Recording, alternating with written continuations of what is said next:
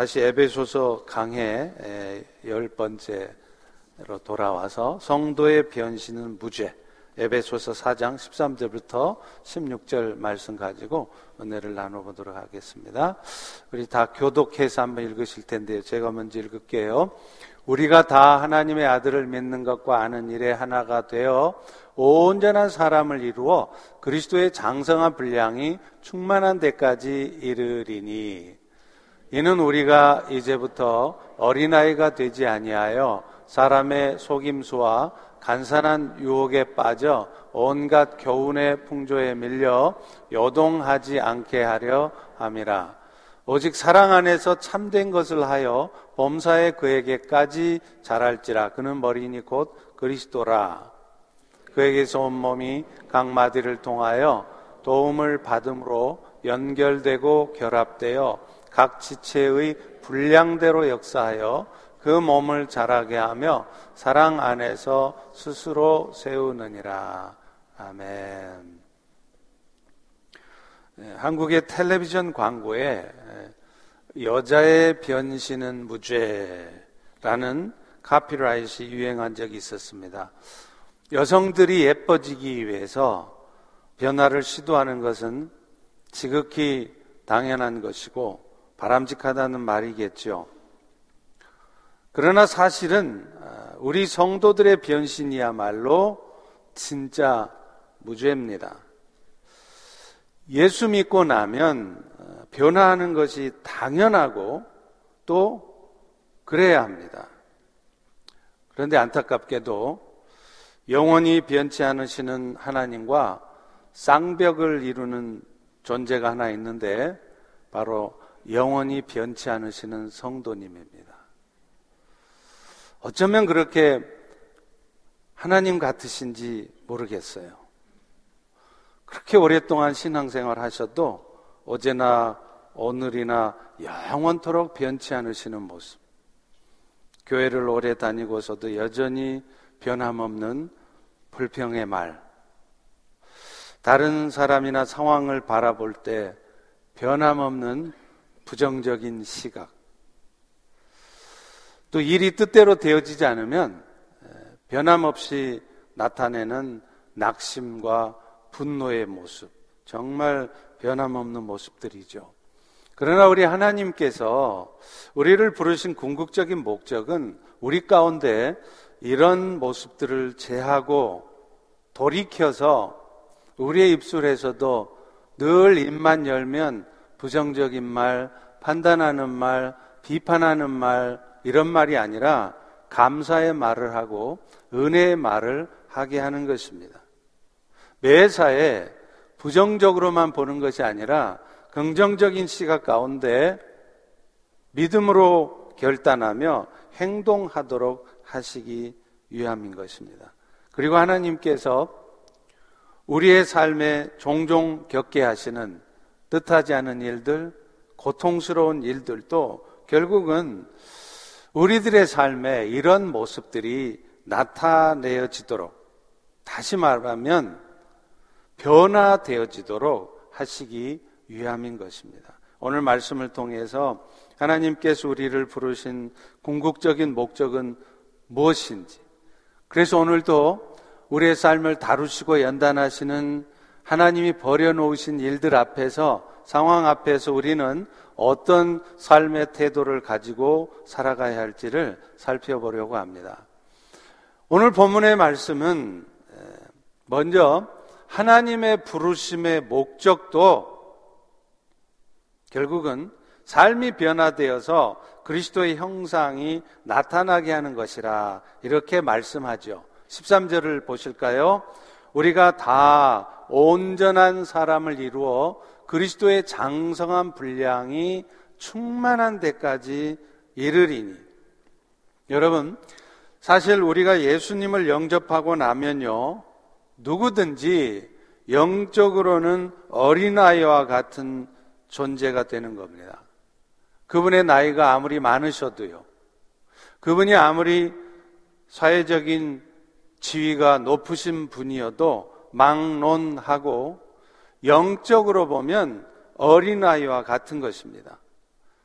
어린아기가 태어나면 태어나자마자 갑자기 몸집이 어른처럼 커지지 않는 것처럼 우리도 신앙생활을 시작하자마자 하루아침에 갑자기 성숙한 그리스도인이 되지 않는 것이죠. 영적으로 어린아이의 특징들은요, 먼저 세상적인 유혹에 잘 넘어간다는 거예요. 어린아이는 분별력이 부족하기 때문이겠죠. 오늘 보면 14절에도 보면 이는 우리가 이제부터 어린아이가 되지 아니해서 사람의 속임수와 간사한 유혹에 빠져 교훈의 풍조에 밀려 요동하지 않게 하리 함이라 이렇게 말해요. 나이는 드셨지만 사회적인 지위는 굉장히 높으시지만 영적으로는 어린아이와 같은 분들은요 예수님의 십자가의 은혜에 감사하다고 생각은 해요. 그런데 그리스도 안에 있는 그 풍성한 삶을 온전히 알지 못하기 때문에 종종 세상적인 유혹들에 눈에 보여지는 것들에 마음을 빼앗기게 된다는 거예요. 머리는 분명 예수님을 향해 있는데 몸은 여전히 세상을 향해 가는 것이죠. 영원한 생명을 허락하셨고 오늘도 우리의 삶을 한치의 오차도 없이 영원한 본향을 향해 이끌어 가신다는 것을 잘 알고 감사하지만 지금 당장의 관심은요, 자녀들의 성적이에요. 지금 당장의 관심은 어떻게 해서라도 비즈니스가 잘 되게 하는 것이고, 어떻게 해서라도 이 땅에서의 삶을 부요하게 살고자 하는 것이죠. 그래서 늘, 늘 하나님 나라를 위한 헌신과 세상적인 삶 속에서 갈등을 해요. 그런데 그러다가 결국에는 어떤 결정을 하느냐? 말은 그럴듯하게 하지만 결정적인 순간에 결정하는 것을 보면 눈에 보기에 좋아 보이는 세상의 것들을 선택한다는 거예요. 왜 그럴까요? 그것들이 지금 당장에는 좋은 결과들을 가져오고 나의 삶을 편안하고 축복된 삶으로 이끌 것 같지만 결국에는 오히려 그, 그 일들로 인해서 내 삶에 파멸과 고생이 찾아올 것이라는 것을 잘 알지 못하기 때문에 그렇습니다. 여러분, 아브라함과 롯의 이야기가 그것을 보여주지 않습니까? 아브라함은요, 조카 롯과 헤어질 때에 우리 땅 때문에 그깟 거 가지고 싸우지 말자. 그래서 롯에게 먼저 네가 땅을 선택하라고 양보하죠. 그때 롯은 어떤 선택을 합니까? 요단 지역을 바라본 즉 눈으로 본 즉 보니까 저 소할 땅까지 물이 넉넉해서 그 땅이 마치 여호와의 동산 같고 애굽의 땅 같아 보였다는 거예요. 그런데 그 결과는 어떠했습니까? 롯이 선택한 그 땅은 롯이 기대했던 것처럼 여호와의 동산 애굽의 땅과 같이 되는 것이 아니라 나중에 소돔과 고모라가 되어서 하나님의 진노의 심판을 받았습니다. 지금 그 지역이 어디냐면 요단 건너편에 요르단에 있는 바바드라 누에누라라고 하는 그 사해 근처 지역이에요. 그곳에 가보십시오. 황량하기 그지 없습니다. 고고학적 연구에 의하면 소행성이 그곳에 떨어져서 불심판처럼 온 도시가 성읍이 다 불타 없어졌다고 하지 않습니까? 결국 눈에 보기에 좋은 선택을 했기에 눈을 들어 본즉 눈에 보여지기에 좋은 선택을 했기에 결국에는 그것 때문에 유복한 축복된 삶이 아니라 파멸과 고생의 삶을 살게 된 것이죠. 이것이 영적으로 어린 아이들의 특징입니다. 또요, 영적인 어린아이의 특징은요, 한번 상처를 입게 되면은요, 좀처럼 그 신앙을 회복하지 못한다는 거예요. 복원력이 약해요. 영적으로 어린아이기 때문에 그래요. 어떤 이유에서건 한번 마음의 상처를 받고 시험에 들잖아요. 그러면 그때부터는요, 이 신앙생활이 믿는 것도 아니요, 믿지 않는 것도 아닌 것 같은 영적인 침체에 빠져서 하는 둥 마는 둥 형식적인 신앙생활을 한다는 겁니다. 그것도 한두 달이 아니라 한두 해가 아니라 수십 년을 그렇게 살아가시는 분도 있어요. 성경에 보면 아, 실족이라는 말이 종종 나옵니다. 이 말이 무슨 말이냐면 사실은 시험에 빠져 있는 상태를 말해요. 비록 하나님에 대한 신앙을 완전히 잃어버리진 않았어요. 그래 죽은 다음에 천국은 갈지 모르겠어요. 그런데 신앙생활 하는 동안에도 그 과거에 뜨거웠던 열정, 아름다웠던 신앙을 다 잃어버리고요. 신앙생활을 하기는 하는데 예배 자리에 나와서 앉아 있기는 하는데 하는 동 마는 동 하게 되는 경우가 많다는 경우예요.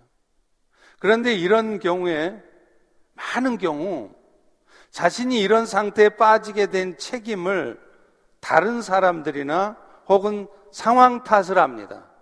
그 사람 때문에, 그 목사님 때문에, 이런 상황 때문에 내가 오늘 이렇게 신앙을 잃어버렸다는 것이죠. 그런데요, 그런 상태에 빠지게 된 궁극적인 책임은 자신에게 있습니다. 결국 자신이 영적으로는 어린 아이와 같은 신앙을 가지고 있었다는 것을 스스로 증거하는 것이에요. 또 결정적으로 영적으로 어린아이들의 특징은요, 신앙이 요동친다는 거예요. fluctuate, up and down. 영적 미숙아의 특징이 요동하는 거예요. 요동치다는 헬라어가 무슨 뜻이냐면 클리돈 니조메노이라는 단어인데요. 조타장치. 그 키가 없는 배처럼 바람 부는 대로 이리저리 흔들리는 배를 요동이라는 단어가 뜻하는 거예요. 따라서 이 영적으로 어린아이이신 분들은 신앙생활을 20년을 30년을 했어도 여전히 영적으로는 어린아이의 상태에 머물러 있는 분들은 인생에 조그만 어려움이 오거나 힘든 일들, 뜻하지 않은 일들이 오면 금방 마음이 흔들려요.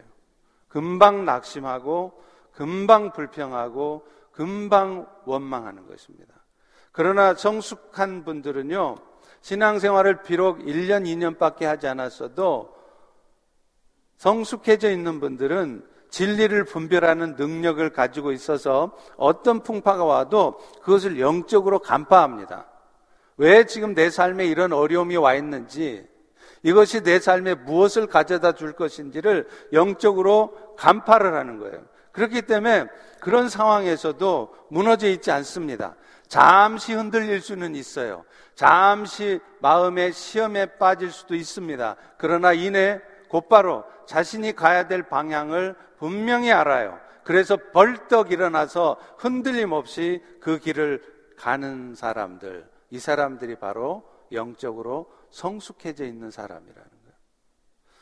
그래서 히브리서 5장 13절에는 이렇게 요동하는 사람들의 모습을요, 젖을 먹는 자마다 어린아이니 의의 말씀을 경험하지 못한 자요. 이렇게 설명을 해요. 여기서 의의 말씀을 경험하지 못했다는 말씀은 뭐냐면 결국에는 말씀이 맞다는 것을 말씀이 옳다는 것을 경험하지 못했다는 말이에요. 그래서 어떤 상황에서도 어떤 힘들고 어떤 고통스러운 상황 속에서도 어떤 어려운 여건 속에서도 무엇이든 말씀대로 생각하고 말씀대로 결정하고 행동하면 그것이 결국에는 자신에게 영적으로 뿐만 아니라 육적으로도 유익이 될 것이며 축복된 일이라는 것을 경험해 보지를 못했다는 거예요. 그러니 항상 신앙이 어린아이 같은 거예요. 그래서 맨날 자신의 뜻대로 되지 않는 현실을 탓하고 불평하고 원망만 하는 거죠. 신앙생활을 열심히 하고 수고하는데 마음에 기쁨도 없고 감사도 없는 것이죠. 영적으로 어린아이여서 그래요. 그런데 이런 모습들은 우리의 신앙의 성숙의 과정에서 저를 포함해서 우리 누구에게나 나타나고 경험되는 모습이라는 거예요. 그래서 우리 그리스도인들은 이런 영적인 어린아이 상태에서 벗어나서 그리스도의 모습에 가까운 모습이 되어지도록 노력해야 되고, 그래서 하나님은 오늘도 우리의 삶에 이런저런 일들을 겪게 하시고 경험하게 하시는 것입니다. 그것이 하나님의 궁극적인 목표이기 때문이죠. 그렇다면 오늘 우리는 어떻게 영적으로 그 어린아이 상태에서 벗어나서 그리스도의 장성한 분량에까지 자라갈 수 있겠습니까? 가장 먼저 오늘 본문은요, 그러려면 하나님의 아들을 아는 일에 힘써야 한다는 거예요. 본문 13절에 보실까요? 우리가 다 하나님의 아들을 믿는 것과 아는 일에 하나가 되어 그리스도를 믿는 일은요, 먼저 그리스도를 아는 일을 전제로 해요. 다시 말하면, 그리스도를 믿는 믿음이 신실해지고 굳건해지고 영적으로 어린아이가 아니라 성숙한 신앙이 되려면 그리스도를 경험적으로 아셔야 된다는 거예요. 그러니까 예수님을 알지 못하면서 신앙의 도리가 뭔지도 알지 못하면서 교회를 20년, 30년을 다녀도 절대 성장하지 않습니다. 맨날 어린아이 같은 말만 하고, 어린아이 같은 투정만 하고, 자기 안 살펴준다고, 자기 안 돌봐준다고 시험 들고, 맨날 그래요. 자기가 받은 은혜에 합당하게 섬기고 수고하는 것은 소홀히 하고 관심도 없으면서 늘 교회가 나에게 뭔가를 해주기를 기대하고 그렇게 되지 않았을 때 그것을 불평하고 탓한다는 거예요. 그리스도를 알지 못했기 때문에 그래요. 예를 들자면요.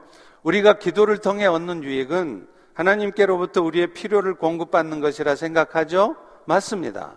그런데요, 사실 우리가 기도를 통해서 얻을 수 있는 더큰 우익은 그 기도를 통해 하나님과 영적으로 교통하는 거예요.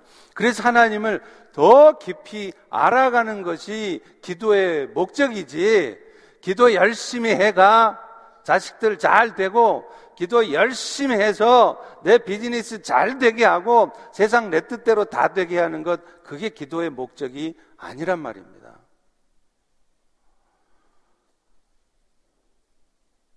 그래서 하나님은 종종 오히려 우리의 기도가 응답되지 않게 하세요. 사실 우리가 기도의 응답을 잘 받지 못하는 이유는요, 우리가 하나님의 말씀대로 살지 않거나 주의 뜻대로 구하지 않기 때문인 경우가 많아요. 요한복음 15장 7절에도 분명히 말합니다. 너희가 내 안에 거하고 내 말이 너희 안에 거하면 뭐든 구해라. 이루어질 것이다. 분명히 구하면 이루어진대요. 근데 전제가 붙어요. 뭐라고요? 우리 안에 하나님의 말씀이 거해야 돼요. 그런데 우리는 우리가 예수님 안에 거하기는 하는데 문제는 예수님의 말씀이 우리 안에 거하지 않는다는 거예요. 그래서 매 순간순간 내가 무엇을 어떻게 해야 될까? 하나님의 말씀이 우리의 삶의 가이드라인이 되지 않는다는 거예요.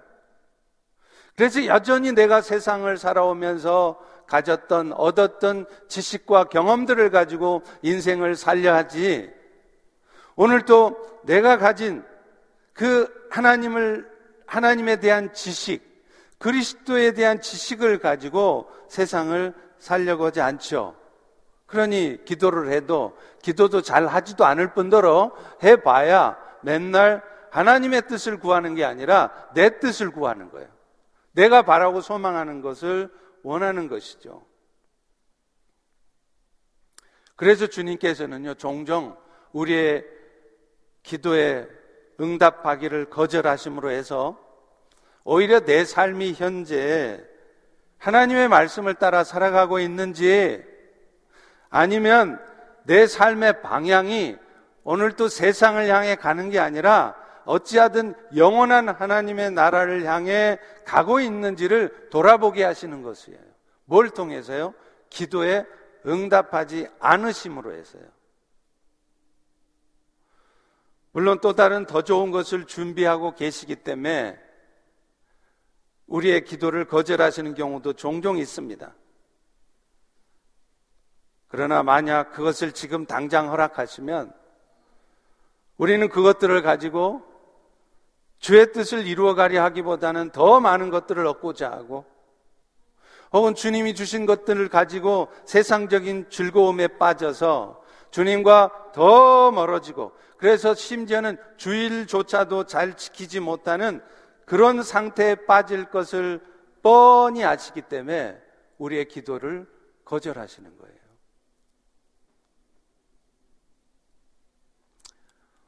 그래서 그 응답의 거절을 통해 더 분명하게 주님을 바라보게 하시고 또 삶의 목적을, 방향을 더욱 분명하게 해주시는 것이죠.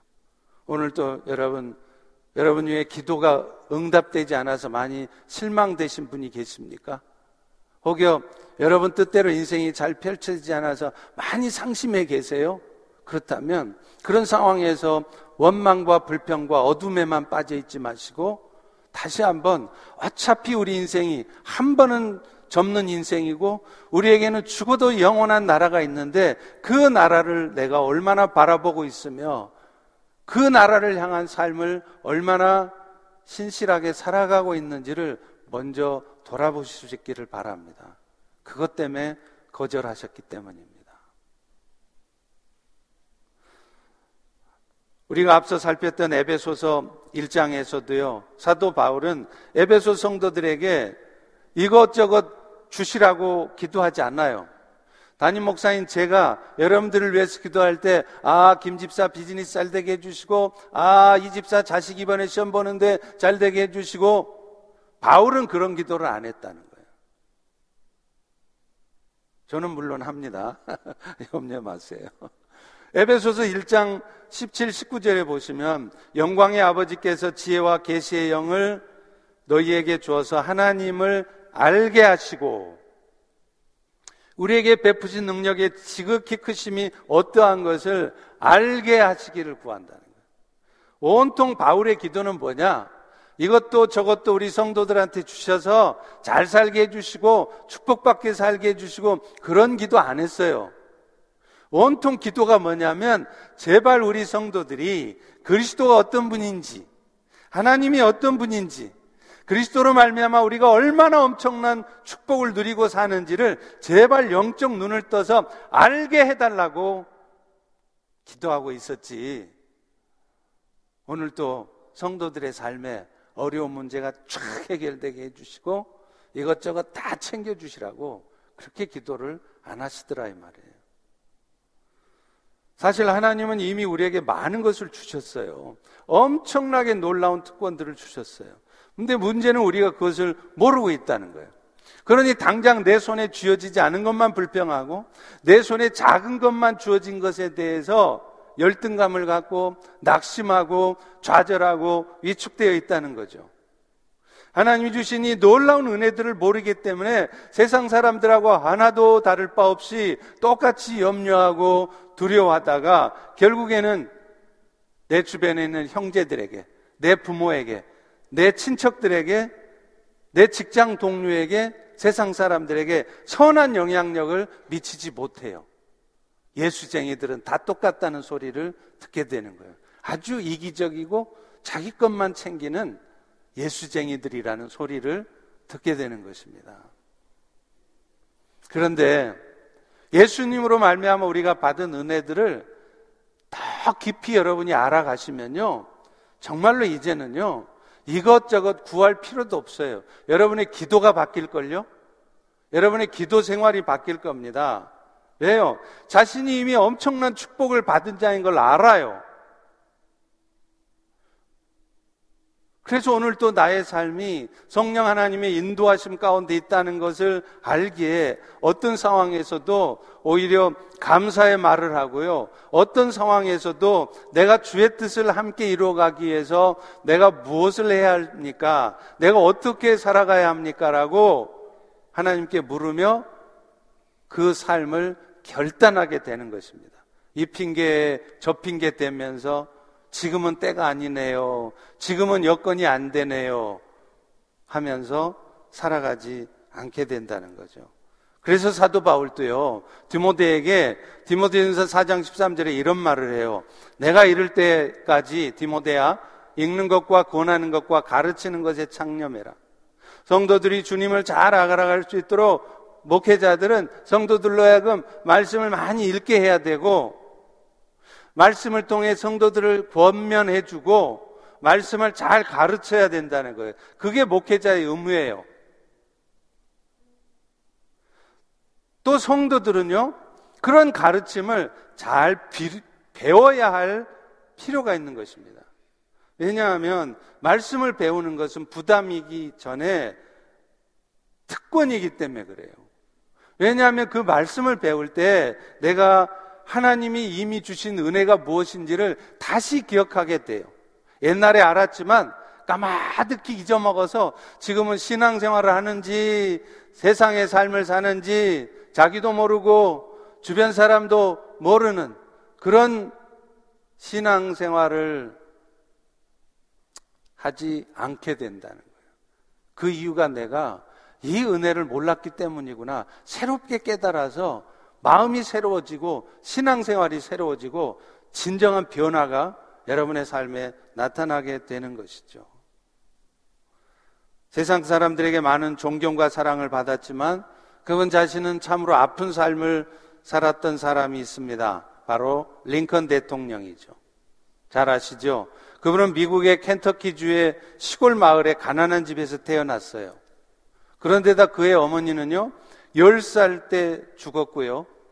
그래서 가난해서 학교를 못 다녀서 링컨 대통령은 학력이 초등학교 졸업이 아니라 초등학교 중퇴예요. 1년 학교 다녔습니다.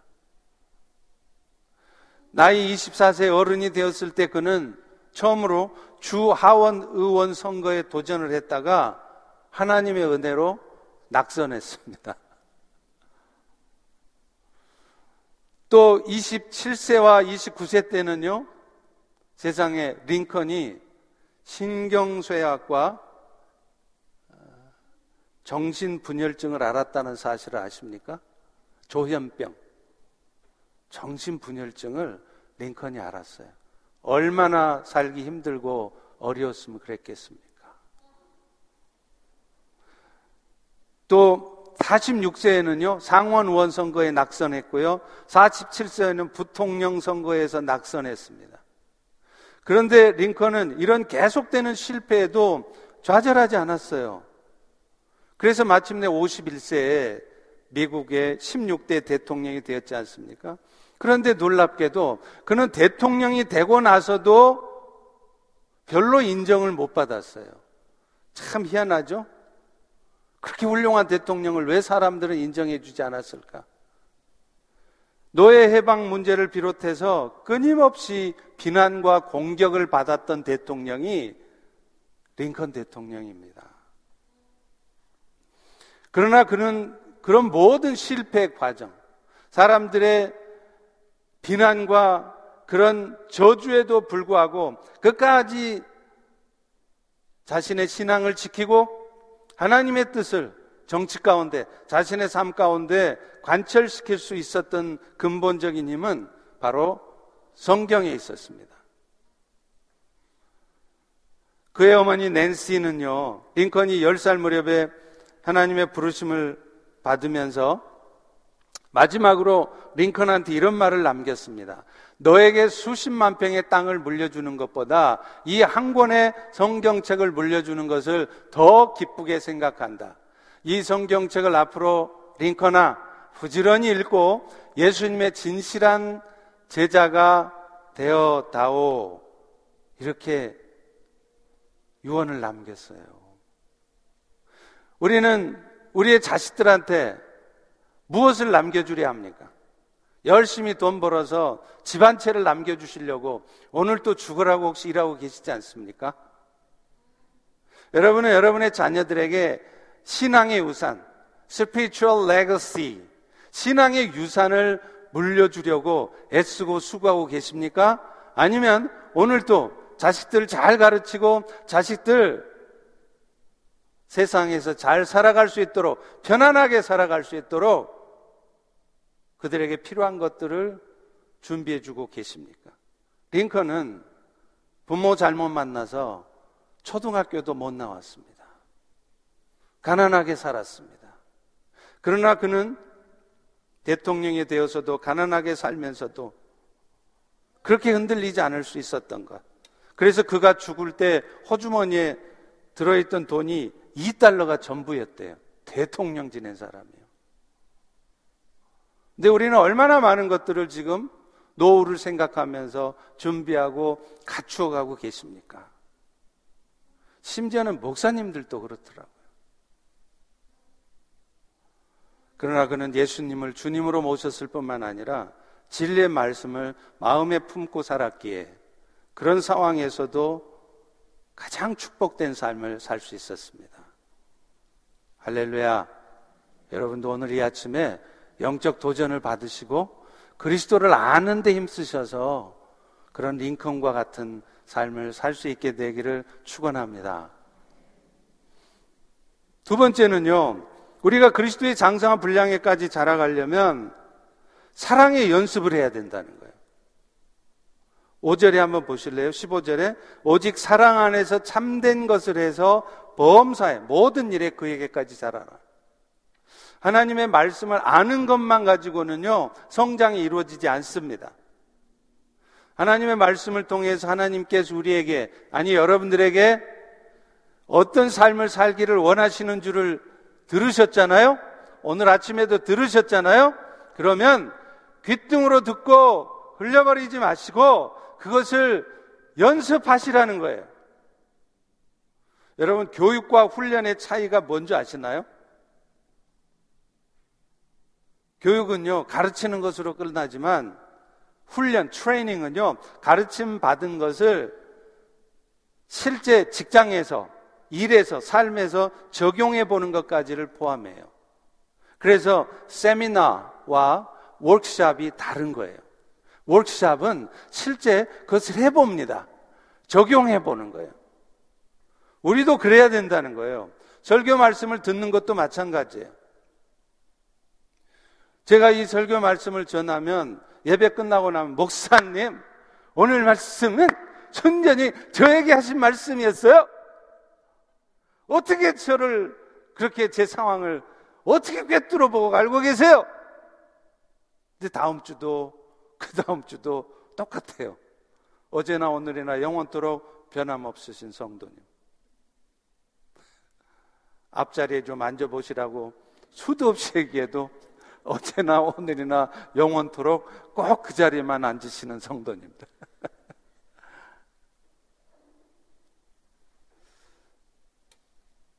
안타깝죠. 오늘 말씀을 듣고 지금 당장 나의 가족들에게 혹은 나의 사업터나 직장에서 공동체에서 교회에서 적용해 볼 분은 무엇인가 생각해보고 그것을 실제 행하셔야 돼요. 사랑은 실천입니다. 이론이 아니에요. 대부분의 교회들이 소그룹 모임을 위해서 성경 공부 교재를 따로 사용하지 않고 주일 설교 말씀을 적용해 보는 것으로 대신해요.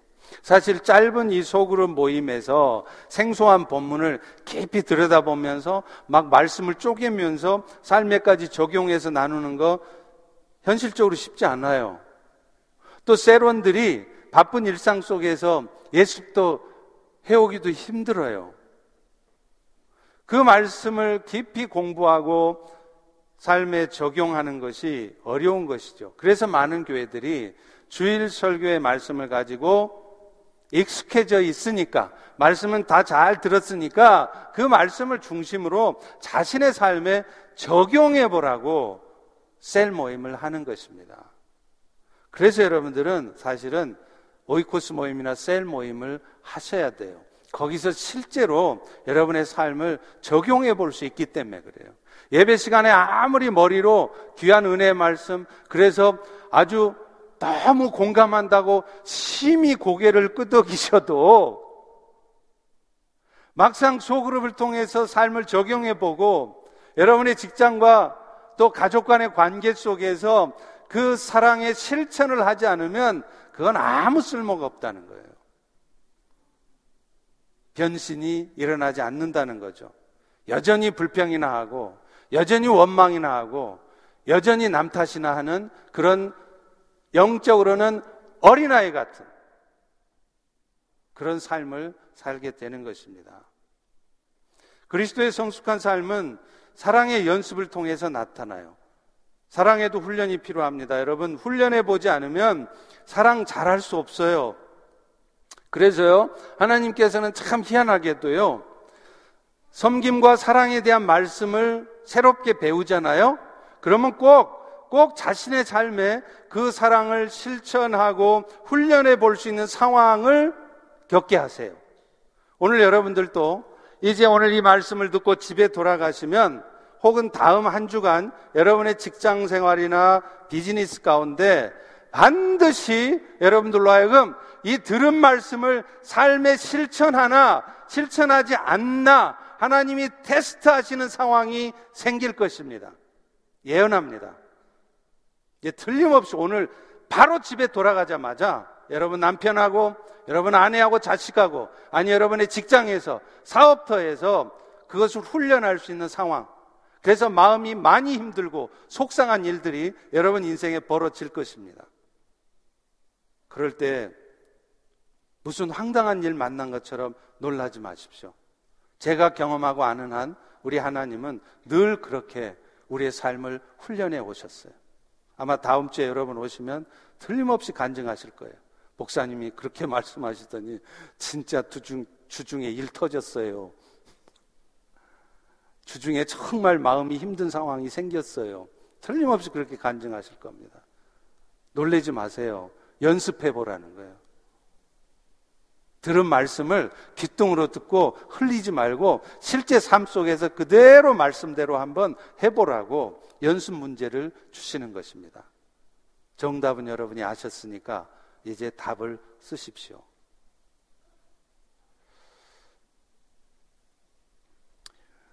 제가 한국에 있을 때 섬기던 교회가요, 예, 송파 종합 어, 사회복지관을 통해서 15가정의 불우 가정을 어, 재정적으로 돕고 있었어요. 근데 하나님께서 어느 순간 그렇게 우리 교회가 어려운 이웃들을 재정적으로 돕고 있다고 해서 그것이 사랑의 실천이 아님을 분명하게 깨닫게 하셨어요. 복지관에서 제가 직원 예배를 인도하고 나서 내려오는데 바로 내 입술에서 내가 선포한 선한 사마리아인 비유의 말씀을 통해서 성령께서 강력하게 제 심령에 말씀하는 거예요. 예수님은 이 선한 사마리아인 비유를 통해서 강도를 만나 거의 죽게 된 사람의 진정한 이웃이 누구인지를 말씀하십니다. 다시 말하면 그저 경제적인 필요만을 채워주는 것, 그것이 진짜 섬김이요 사랑이 아니라는 거예요. 그들의 어려움을 듣고 그들의 아픔을 함께하며 무엇보다도 그들을 우리의 진정한 이웃으로 받아들여야 된다는 거예요. 홈리스들에게 도움이 필요한 사람들에게 도네이션 물품을 통해서 컵라면 사다 주고 따뜻한 블랭킷, 겨울옷 건네주고 나는 사랑의 훈련 다 했다. 나는 세상을 향해 할 일 다 했다가 아니라는 거예요. 그런 홈리스 같은 사람, 여러분 인생에 아무 도움도 되지 않을 것 같은 그런 보잘 것 없는 사람들이 여러분 인생에 나타났을 때도 그들을 물질로 돕는 것 뿐만 아니라 그들을 진정한 이웃으로 내 마음의 문을 열고 그들을 진정한 이웃으로 받아들여야 거예요. 그렇게 받아들이지 않으면서 그저 양심의 가책을 갖고 싶지 않아서 그냥 돈 10불, 돈 100불 주면서 써라.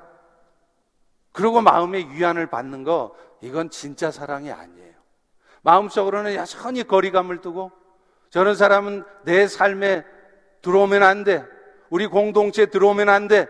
하면서 경계하면서, 내치려고 하면서, 그저 돈이나 몇 푼 쥐어주는 그것이 사랑이 아니라는 거예요.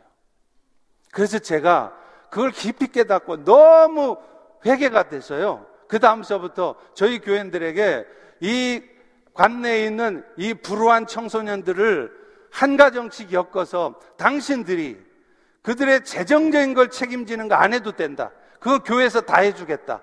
대신에 여러분들이 늘 그 아이가 잘 자라고 있는가? 대부분 다 소년 소정 가장이에요. 아버지, 아빠, 엄마 알코올 중독이고 죽었고 그래서 할머니 밑에 자라고 힘들게 살아가는 그 아이들 그 아이들을 찾아가서 힘든 건 없니? 아줌마가 기도해 줄게. 이 아저씨가 도와줄게. 그렇게 연결을 시켜서 마음으로부터 그들을 받아들이고 섬기도록 해줬어요. 정말 그게 필요하다고 생각해요. 앞으로 저희 교회도 어떻게 지역에 긍정적인 영향을 미치는 교회가 될 수 있을까 고민하셔야 되는데 그럴 때 기억해야 될 것. 그저 우리가 돈 몇 푼 필요한 사람들한테 던져주면서 우리의 할 일 다 했다고 생각하지 마십시오. 그건 사랑이 아닙니다. 내 마음의 문을 열고 아픈 사람들, 힘든 사람들, 소외된 사람들을 극률히 여기며 내 마음으로 받아들이셔야 돼요. 그게 진짜 사랑인 줄로 믿습니다. 마지막으로 그 성숙훈련 훈련은요, 교회 공동체를 통해서라는 것을 아셔야 된다는 거예요. 여러분, 우리는 얼마든지 좋은 설교 가르침을 인터넷에서 들을 수 있어요. 그런데 아무리 많은 것들을 배우고 들어도 그것이 검증되지 않고 훈련되지 않은 무용지물, 무용지물이에요. 그런데 그것이 실제 우리의 삶의 변화를 가져오기 위해서는 실제 검증되고 훈련돼야 되는데 그 가장 좋은 장이 어디냐면 교회 공동체요 가정이라는 겁니다. 오늘 본문 16절에도 그에게서 온 몸이 각마디를 통하여 도움을 받음으로 연결되고 결합되어 지체 분량대로 그 몸을 자라게 하며 스스로 세운다 그러잖아요. 주님은 세상에서 온전한 성숙한 그리스도인이 되는 일이 혼자서는 불가능하다고 말씀하고 있어요.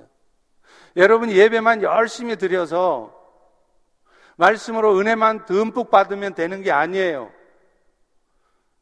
여러분의 교인들과의 관계 속에서, 교회 안에 성도들과의 교제 속에서 그것을 훈련하셔야 돼요. 그래서 여러분 눈에 보기에 정말 얄미워 죽겠고, 정말 속상한 짓만 하는 그런 집사, 그런 성도가 눈에 보여도 나도 저럴 수 있지. 내 모습 안에도 저런 모습이 있지. 오히려 극률이 여기며 그들을 품어줄 수 있고 기다려줄 수 있고 축복해줄 수 있다면 이것이 진정한 사랑의 섬김의 훈련인 것입니다. 오늘 본문에 상하파여라는 단어가 나오잖아요. 이 말씀은 각 부분이 서로 단단하게 연결되어 있다는 거예요. 뼈들이 엉성하게 붙어 있으면 힘을 쓸 수가 없어요. 골다공증이 그거 아니에요. 뼈가 촘촘하게 붙어 있지 못하고 엉성, 엉금엉금, 설금설금 이러는 거예요. 교회도 그러면 그 교회가 아무리 수만 명, 수천 명이 된다 한들 그게 무슨 건강한 교회겠습니까? 성도들이 얼금엉금 각자 모래알처럼 따로 놀고 서로 비난하고 비판하고 그런 교회는 교회가 아니에요. 저는 그런 교회를 지향하지 않습니다. 우리 교회가 성도 수는 100명도 안 되는 작은 교회가 될지언정 그런 교회는 지향하지 않습니다. 그런데 그러기 위해서는 우리는 다 부서져야 돼요. 구약시대 다섯 가지 제사 중에 소제가 있잖아요. 이 제사는 곡식을 빻아서 가루로 만들어서 하나님께 드린 제사입니다. 이 소제가 의미하는 바가 뭐냐? grain offering. 무슨 말이냐? 성도 하나하나가 다 부서질 때 비로소 하나의 떡으로 하나의 몸으로 빚어질 수 있다는 것을 의미해요.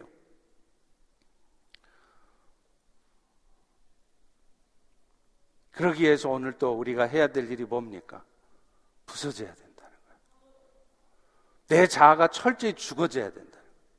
실제로 내 자아가 죽어 있지 않으면요, 여전히 내 생각 가운데 살아가면 교회 와도요, 다 여러분 마음에 안 드는 사람들밖에 안 보여요.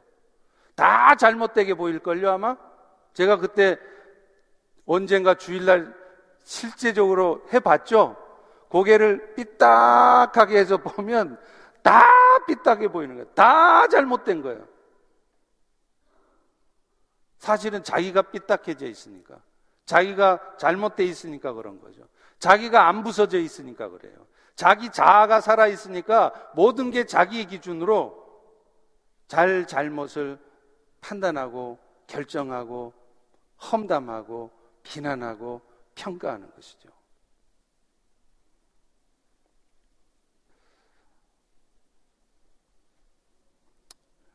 오이코스별로 점심 판매를 준비하는 것도 마찬가지예요.